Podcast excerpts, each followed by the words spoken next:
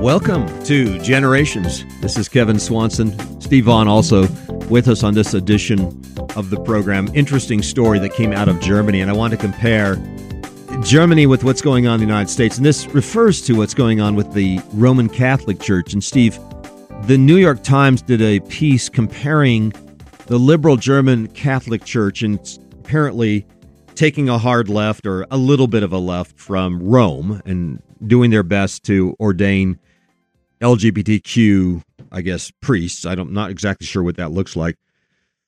Um, you know, I, I thought they were supposed to be celibate, but I, you know, I, I, I don't claim to understand everything that's going on in the Roman Catholic Church, but uh, apparently they're comparing the liberal German Catholic Church with what's happening in the United States, with a more conservative backlash in the U.S. Catholic Church on issues like abortion and LGBT.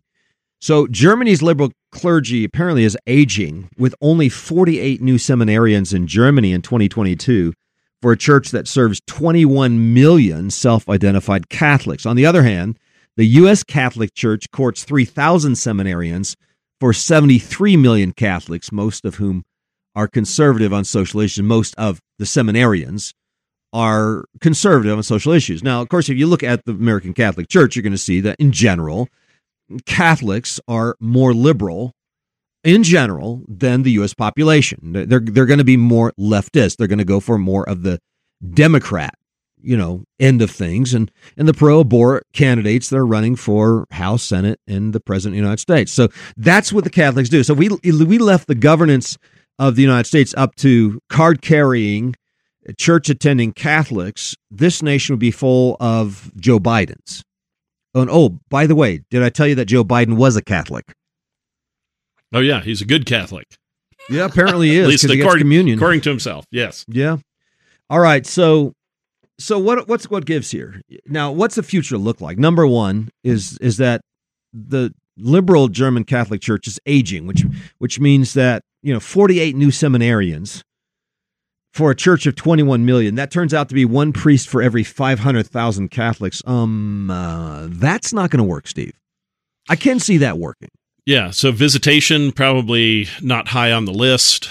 yeah. yeah that, I mean, how, how yeah, would you visit yeah. 500,000 baptized congregants in the Catholic Church in Germany? I mean, that that guy's going to be busy. And yeah, it's it's crazy. Uh, but I'm guessing that most of those aren't like true Christian Catholics. Well, United States, you know, with some 3,000 seminarians for 73 million Catholics. That's one priest for every 24,000 Catholics. It's not going to be much better, I would say. Uh, which means what? Which means, yeah, I mean, they they may show up Christmas and Easter. I guess they'd have to do the service outside. You know, one priest for 500,000. That's quite a few showing up on Christmas. Yeah. Um, but what's the sheep to goat ratio look like? And I think what happens is you drive up your sheep to goat ratio or your goat to sheep ratio as you move more and more towards nominalism. In other words, so much of Western Christianity has been nominal for a very long time. When I say nominal, what do I mean? I mean that the facades are coming down and you begin to see that uh, it was only a religion in name only. So nominalism is the idea of you know being a Christian or aligning yourself with a certain sect or certain philosophy in name only. So you call yourself, I guess, like a golfer. That's your name. I'm a golfer, but I've never really played golf. Yeah. So if you know, if I'm, I, I may be a, a member of a club, you know, a, golf club somewhere. I, am on the the rolls of a golf club, but I, I just don't play golf. So that's nominalism. And increasingly, the Germans, the Europeans, and the Americans don't even want the name anymore. They're done with the name. Forget the name. So, nominalism is, is a period of time at which people call themselves something because apparently their family or their nation or their social group aligned themselves with that particular religious affiliation. Because of that, they, they refer to themselves as, you know, a Christian or a Muslim or what have you. Nominalisms the problem of being an adherent to a religion in name only. There are nominal Muslims, nominal Catholics, and nominal Protestants. And I want to talk a little bit about this in just a moment. Uh, in some respects, it's a lie, it's lying, it's being deceptive to yourself and to others. So, so in other words, it's, you're, you're, you're not being open and honest, transparent as to your real belief systems. And so, I guess what I'm doing on this edition of the program is uh, addressing nominalism pressing you and me to an honesty about who we really are and what do we really believe. All right, so that's next on Generation. Stay with us.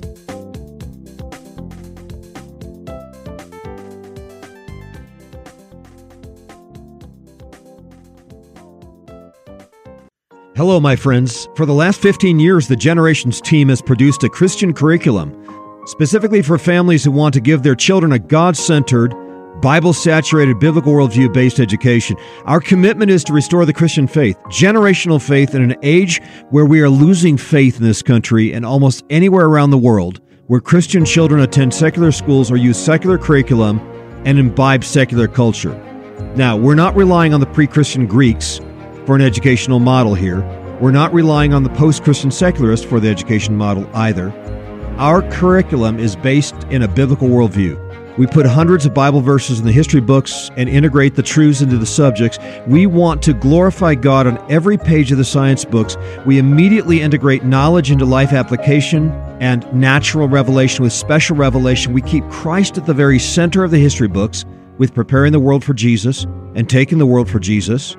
I believe God is calling this generation in this highly secularized age to a radical change in how they disciple their children. Please check out our program for education of your children and grandchildren at www.generations.org.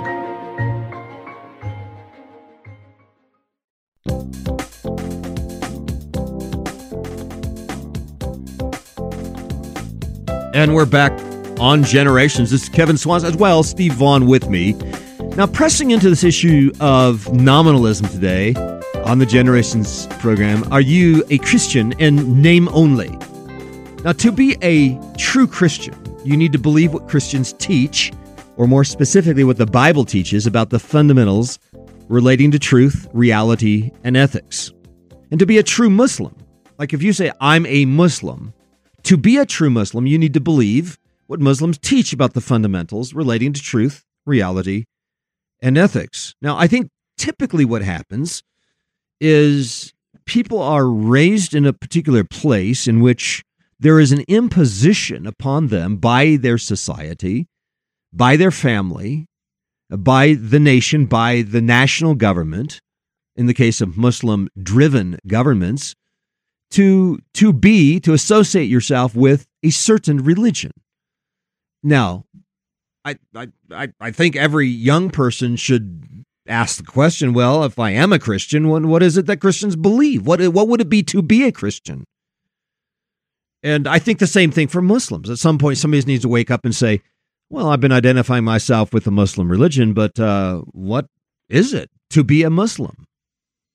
Now, the, the Muslim religion does present a very externalistic approach in which it's probably a, quite a bit easier to be a nominal Muslim than it would be to be a nominal Christian. In other words, if if you pray, you know, X number of times a day, if you take your one trip a, uh, a lifetime into Mecca, if you uh, participate in these four to five different activities, then you are qualified to refer to yourself as a Muslim and still not really know anything about the belief system of the Muslims. You might you may not even know the words you're saying when you're praying to Allah. And yet you just mouth those words. And because you go through the motions, you seem to you assume that you have the right to call yourself a Muslim.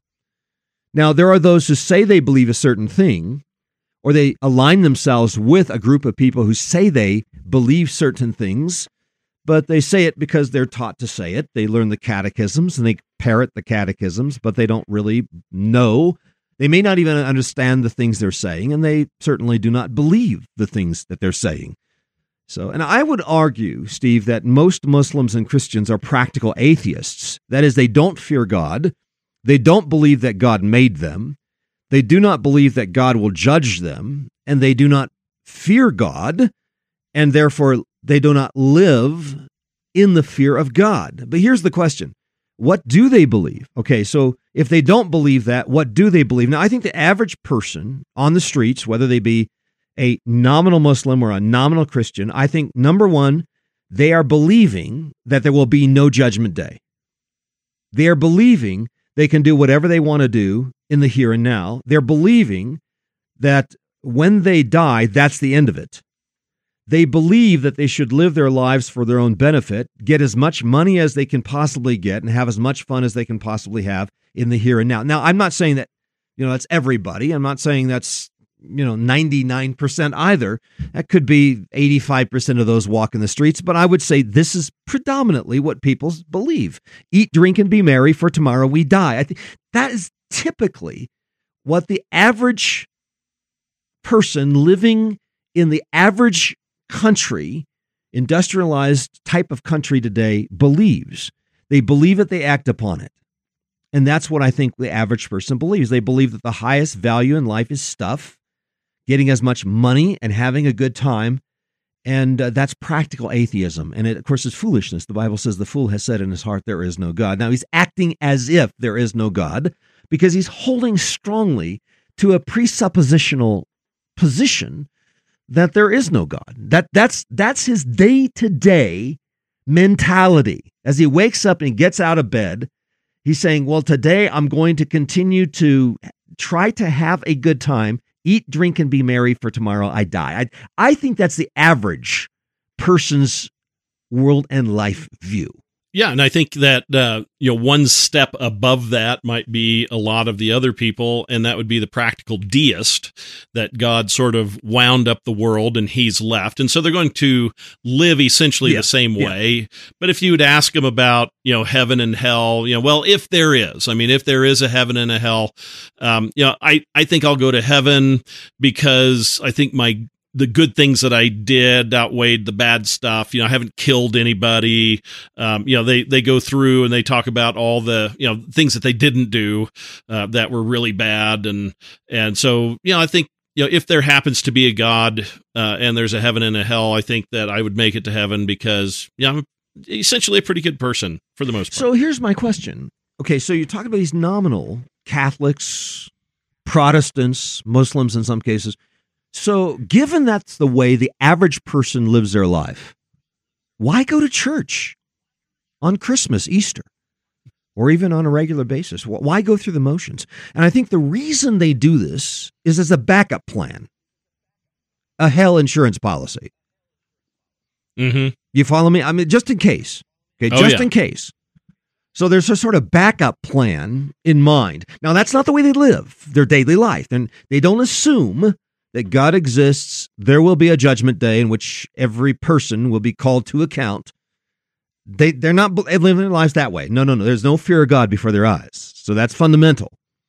But there is a little bit of a guilty conscience. There's a little pricking of the conscience that's still there for the majority of people on planet Earth to this day.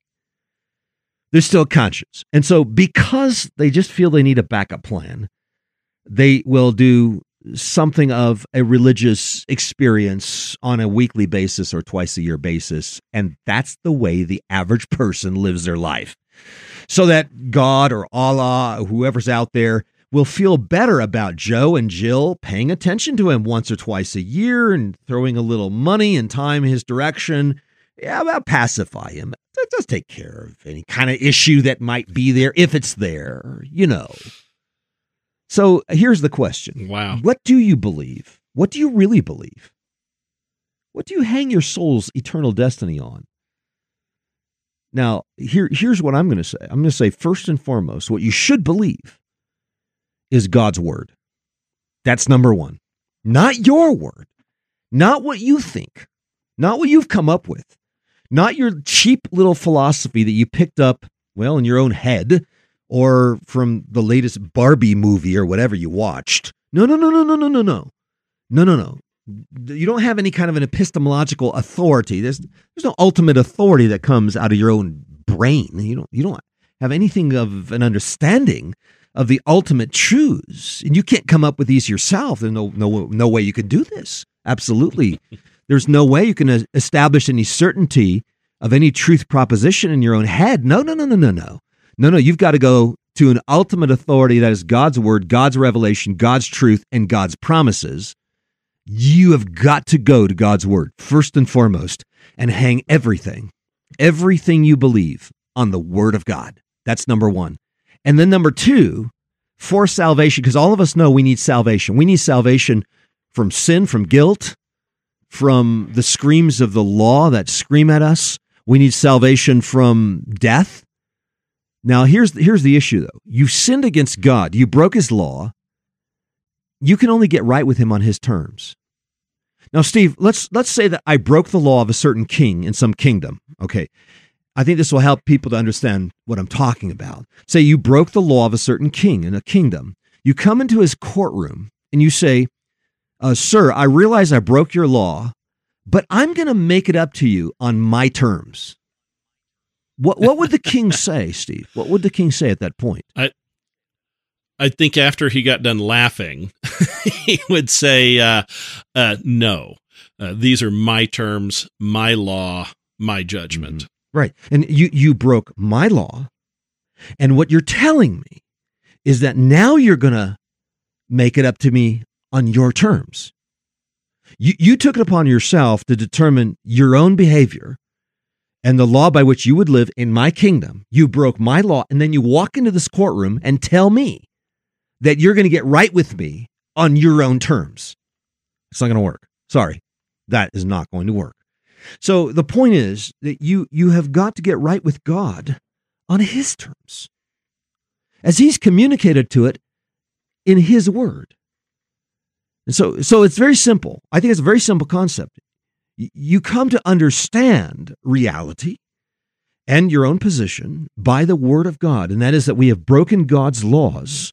We have sinned against God, and we deserve eternal judgment, eternal hellfire, damnation upon ourselves for our breaking of his law, the transgression of his law, and therefore we must go to his terms. The wages of sin is death, but the gift of God is eternal life through Jesus Christ our Lord. That is, God provided a Savior. And this is his only way of salvation, that is, through the Lord Jesus Christ, by repenting of our sin and believing on the Lord Jesus Christ as the one who will save us from our sins, the only means by which we will be forgiven, cleansed, set free, and saved from our sins. And we are saved by his death and by his resurrection. We believe it, we receive it, we respond in faith to it, and then we walk in it. So that's it. That's it. But Kevin, I I, I like to think of God more as a God of love and mercy, that he's not going to judge me. That, that's what I, you know, that's what I consider God to I'm be. hearing some carving. Is, you know, that's what I'm, I'm hearing some carving, some carving of an idol. You know, there's carving. This is yeah. somebody creating their own God, to grabbing a tree and carving a little God out of it according to the imaginations of his own heart. I mean, that's what it is. Idolatry. That's just idolatry is what that yeah. is. You created your own God. And, and, I like and, to think of God I like to create a god. I like to carve a god out of my own imagination. And this is what sort of god that I want to kind of create for myself. You're right. Yeah, yeah that's just just typical yeah. idolatry that's happening in uh, our world today. So friends, it's the only it's the only relationship that we can ever do that with. If I were to come to you and say, "Kevin, I like to think of you as," and and just start listing things yeah. off, it's like, well, that's not who yeah, I am. Like, yeah, but I want to think Steve. of you. That. I mean, hey, you're creating me in, in your own image, and I don't want me created in your image. Okay, all right. Yeah, so I don't think God feels uh, any different than right, that. It's right, like, right, no, I, I, am Good who point. I am. Okay, so friends, first and foremost, first and foremost, if you're a Christian you believe God's word. I'm making this as simple as I can possibly make it. You take his definitions of reality, his definition of origins, his definitions of law, his definition of salvation and how we come to be saved. You take it from the word of God, first and foremost. And one more caveat that I want to leave you with his terms of salvation do not change, as the Muslims would like us to believe, as apparently God gives a new revelation that contradicts the previous revelations in the form of the book of the Quran. And so, friends, that's one other caveat that God has already revealed himself to us all the way back in the very first covenant of grace that's revealed to us in Genesis chapter 3. The seed of the woman is going to crush the head of the serpent. Okay, so that comes all the way from the very, very beginning, and that basic redemptive message has not changed. How we get saved does not change from Old Testament to New Testament. There's a unity of the covenants. That's that's critical, absolutely critical to our faith, and it cannot change with subsequent revelation as the Muslims would like us to believe. So that's the other caveat here. So, how do you know you actually believe these things? That's where I'm going to leave it today. How do you know that you actually believe this? Or maybe you're just nominal. Maybe you, on the one hand, say, yeah, yeah, yeah, yeah, yeah. And you've been saying, yeah, yeah, yeah, yeah, yeah for a very long time. And you're just a nominal Christian, but you're not really a Christian you don't really know Jesus and, and you don't really have faith in him. So, how would you know that you actually believe these things? Well, just a couple of things. You believe God's word if your thinking and speaking and living are more and more consistent to it. And you would not be constantly contradicting what you say you believe by your life. In other words, there's an increasing level of consistency that's going on as you're living out the things you say you believe. And also, one more thing, you would not be looking elsewhere beyond God's word for another source of truth. And when you come across contradictory sources that kind of wolf in on us, which happens all the time, what do we say? Well, we go back to God's word. When they say to you, this is Isaiah 8 19, when they say to you, seek those who are mediums and wizards who whisper and mutter. Should not a people seek their God? Should they seek the dead on behalf of the living? To the law and to the testimony. To the law and to the testimony. That's it. To the law and to the testimony. If they do not speak according to this word, it is because there is no light in them. All right, so that's there's a consistency about where we go for truth.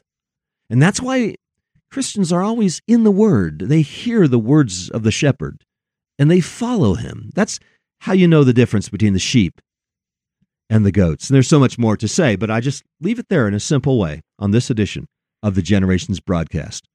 Friends, I encourage you to my book called World View What We Believe, What They Believe, and Why They're Wrong. My very basic introduction to the Christian faith and a contrast between the Christian faith and all of the other uh, pseudo faiths that have been concocted over the millennia. And so we contrast the Christian faith, provide a little bit of apologetics, but ultimately present a Christian world and life view on subjects like truth, reality, ethics, God's law, and of course, soteriology, salvation as well. All right, that book, Worldview, available with a study guide as well. We, we target about 11th grade for that subject. It's called Worldview, and you can get the uh, workbook as well as the textbook at generations.org. It's generations.org for your copy of Worldview. This is Kevin Swanson inviting you back again next time as we continue to lay down a vision for the next generation.